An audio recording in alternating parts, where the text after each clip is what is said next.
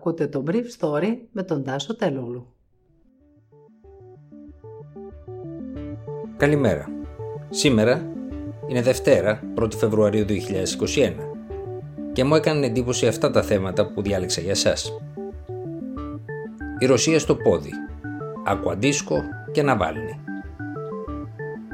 Η Βρετανική μετάλλαξη φαίνεται να είναι παντού στην Ελλάδα, σε παιδικούς σταθμούς, γυροκομεία και νοσοκομεία. Παρά τις χαμηλές θερμοκρασίες, δεκάδες χιλιάδες νεαρών Ρώσων πήραν χθες τους δρόμους για δεύτερη φορά μέσα σε μια εβδομάδα ζητώντας την αποφυλάκηση του Αλεξέη Ναβάλνη. Ο Ναβάλνη δεν έχει φόβο και γύρισε πίσω, και εγώ δεν μπορώ να ζω όλη μου τη ζωή στο φόβο, είπε μια διαδηλώτρια. Στη Μόσχα η διαδήλωση είχε αρχικά προγραμματιστεί για το μεσημέρι της Κυριακής μπροστά στην έδρα της μυστικής υπηρεσίας FSB, που κατά τα φαινόμενα δηλητηρία τον Ναβάλνη με την ουσία Νόβιτσοκ τον Αύγουστο κατά τη διάρκεια μιας περιοδίας του στη Σιβηρία.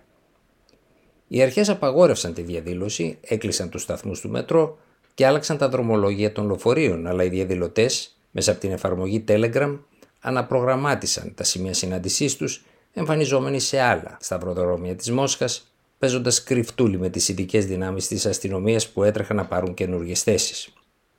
Στο Σαν Πέτερσμπουργκ, αξιωματικός της αστυνομίας ακούστηκε από τους διαδηλωτές να λέει στον ασύρματο: Είναι πάρα πολλοί. Δεν μπορούμε να τα βγάλουμε πέρα μαζί τους. Καθώς η αστυνομία καλούσε τους διαδηλωτές να εγκαταλείψουν την παράνομη συγκέντρωση, μια γυναίκα σήκωσε ψηλά το πιγκάλ, το βουρτσάκι με το οποίο καθαρίζουμε τη λεκάνη της τουαλέτας, για να συλληφθεί αμέσως την ώρα που δίπλα της άλλες διαδηλώτριες φώναζαν για το παλάτι του Πούτιν και την άκουα δίσκο του παλατιού. Πώς έχει η υπόθεση, Στις 19 Ιανουαρίου από το κανάλι YouTube του Ναβάλνη προβλήθηκε ένα βίντεο διάρκειας δύο ώρων με τίτλο «Το παλάτι του Πούτιν». Εκεί ο ίδιος ο Ρώσος αντικαθεστωτικός που εμφανίζεται σαν αφηγητής, αφού περιγράφει την πορεία του Πούτιν ως αξιωματικού της Καγκεμπέ στη Δρέσδη, έχοντας ερευνήσει και αναλύσει τους σχετικούς φακέλους στη Στάζη, τις εβδομάδες της αποθεραπείας του από την επίθεση με τον Νόβιτσοκ στη Γερμανία, φωτίζει τις δραστηριότητες του Ρώσου Προέδρου στο επιτελείο του πρώην Δημάρχου της Αγίας Πετρούπολης Ανατόλι Σόμπτσακ, όπου ήταν υπεύθυνος για να εκδίδει άδειες για πράξεις εξαγωγής από το μεγαλύτερο λιμάνι της Ρωσίας. Τα χρήματα για αυτές τις άδειες κατέληγαν σε εταιρεία στην οποία συμμετείχαν μερικοί από τους πιο στενούς συνεργάτες του που αργότερα τοποθετήθηκαν επικεφαλής κρατικών εταιριών πετρελαίου και αερίου της Ρωσίας. Ένας από αυτούς, ο Σεργέη Κολέσνικοφ, έδωσε συνέντευξη στον ίδιο τον Ναβάλνη εξηγώντας του πώς μετά την εκλογή του Πούτιν στην κορυφή της εξουσίας της χώρας του, στήθηκε μια εταιρεία με δύο ακόμα άτομα για να παίρνουν προμήθειες από τις εταιρείες των ολιγαρχών και να τις κατευθύνουν στη δημιουργία projects για τη Ρωσία. Από αυτά τα projects δεν έγινε τίποτα παρά μόνο ένα παλάτι για παιδιά στο Γελετζίκ της Μαύρης Θάλασσας. Το παλάτι για τα παιδιά έγινε τελικά παλάτι του Προέδρου με υπόγειο γήπεδο χόκκι, πισίνες, τζακούζι, ακουαντίσκο, κινηματοθέατρο, καζίνο και δικά του αμπέλια ένα συγκρότημα 17,5 στρεμμάτων, η κατασκευή του οποίου στήχησε σύμφωνα με τον Ναβάλνη 1,3 δισεκατομμύρια δολάρια.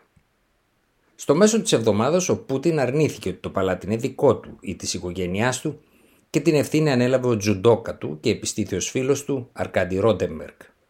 Ήταν η πρώτη φορά που ο Πούτιν ασχολήθηκε ευθέως με τον Ναβάλνη, στον οποίο ουδέποτε αναφέρεται με το όνομά του. Χθες το βράδυ ο αριθμός των συλληφθέντων από τις διαδηλώσεις έφτασε σε ολόκληρη τη Ρωσία τους 5.021.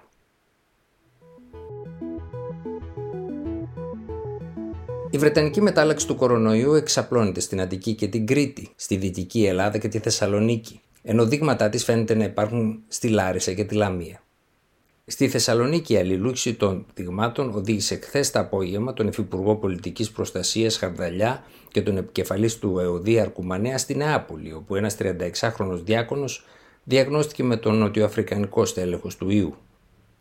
Στη Μεγάλη Βρετανία, την Πορτογαλία, τις ΗΠΑ και το Ισραήλ, τα μεταλλαγμένα στελέχη έχουν υποκαταστήσει τα στελέχη της περασμένης άνοιξης. Είναι πιο μεταδοτικά και με μαθηματική βεβαιότητα θα οδηγήσουν και στην Ελλάδα σε έκρηξη των νέων κρουσμάτων. Στην Αττική ανοιχνεύτηκαν σε οίκο ευγυρία και σε νοσοκομεία της πρώτης ΥΠΕ τα βρετανικά στελέχη του ιού, του Β117. Το ίδιο έγινε και στη Δυτική Ελλάδα, όπου βρέθηκαν 11 νοσοκομειακοί γιατροί και νοσηλευτές να έχουν το βρετανικό στέλεχος. Δεν είχαν εμβολιαστεί και ανέπτυξαν τη μετάλλαξη αυτή. Επίσης, ανάμεσα σε εκείνους που βρέθηκαν με το βρετανικό στέλεχος είναι και ένας πιλότος που πήγε στο Ντουμπάι για να φέρει Έλληνες τουρίστες. Πιο ανησυχητική περίπτωση πάντως είναι εκείνη του 36χρονου διακόνου της Νεάπολης στη Θεσσαλονίκη που είχε αρρωστήσει πριν από δύο μήνες και ξαναρρώστησε με το νοτιοαφρικανικό στέλεχος. Ο διάκονος που είχε κάνει αλλεπάλληλα τεστ περίπου 10 πριν και μετά την προηγούμενη νόσησή του φαίνεται όπως συνέβη και στο Ισραήλ ότι δεν είχε αναπτύξει ανοσία. Ένας 57χρονος Ισραηλινός που έκανε διακοπές στην Τουρκία επαναμολύνθηκε στα μέσα του μήνα με το νοτιοαφρικανικό στέλεχος του κορονοϊού αφού είχε νοσήσει την άνοιξη με όλα τα συμπτώματα. Αυτή τη φορά δεν παρουσίασε συμπτώματα εκτός από ένα ελαφρύ συνάχη και αισθάνονταν καλά, είπε στους γιατρούς του ιατρικού κέντρου Ασάφ Χαροφέ. Ο επικεφαλής της ιατρικής υπηρεσίας του ιατρικού κέντρου, Σάιντε Φράτη, είπε στο κανάλι 12 της Ισραηλινής τηλεόρασης ότι ο 57χρονος είχε αντισώματα από την πρώτη νόσησή του που προφανώς δεν τον προστάτευσαν τη δεύτερη φορά, οπότε και εμφάνισε ελαφριά συμπτώματα.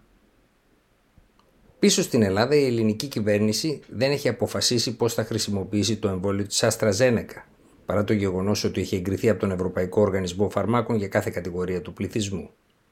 Η Ιταλία το Σάββατο είχε αποφασίσει να το κάνει στους πολίτες της κάτω των 55 ετών.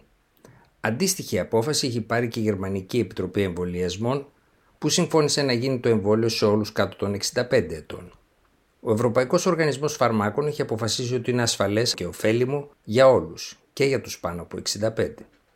Μια ιδέα που υπάρχει στην Ελληνική Επιτροπή Εμβολιασμών και την ελληνική κυβέρνηση είναι να χρησιμοποιηθεί το εμβόλιο αυτό σε εμβολιαστικά κέντρα και σε κατηγορίες που χρειάζονται εμβολιασμό στο σπίτι, καθώς δεν χρειάζεται σε αντίθεση με το εμβόλιο των Pfizer BioNTech βαθιά κατάψυξη. Στην αυριανή σύσκεψη, στην πολιτική προστασία, παρουσία του Πρωθυπουργού Κυριάκου Μητσοτάκη, φαίνεται ότι θα αποφασιστεί πώς θα χρησιμοποιηθεί το εμβόλιο με το οποίο η χώρα μας ως το τέλος Μαρτίου θα είναι σε θέση να εμβολιάσει πάνω από 450.000 άτομα.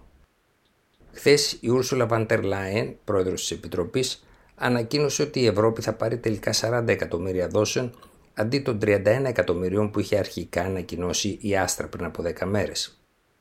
Αυτό πρακτικά σημαίνει ότι η Ελλάδα πριν των 770.000 δόσεων που είχε ανακοινώσει ο Γενικός Γραμματέας Πρωτοβάθμιας Περίθαλψης Μάριος Θεμιστοκλέους θα πάρει άλλες 150.000 δόσεις ως το τέλος Μαρτίου. Αν οι δόσεις αυτές γίνουν χωρίς να κρατείται η δεύτερη δόση, όπως συμβαίνει τώρα στο εμβόλιο της Pfizer, καθώς το εμβόλιο της Astra η δεύτερη δόση μπορεί να γίνει και μετά από τρεις μήνες, τότε ο αριθμός των εμβολιασμένων αντί των 450.000 από το εμβόλιο αυτό ως τα τέλη Μαρτίου μπορεί να ξεπεράσει τις 900.000.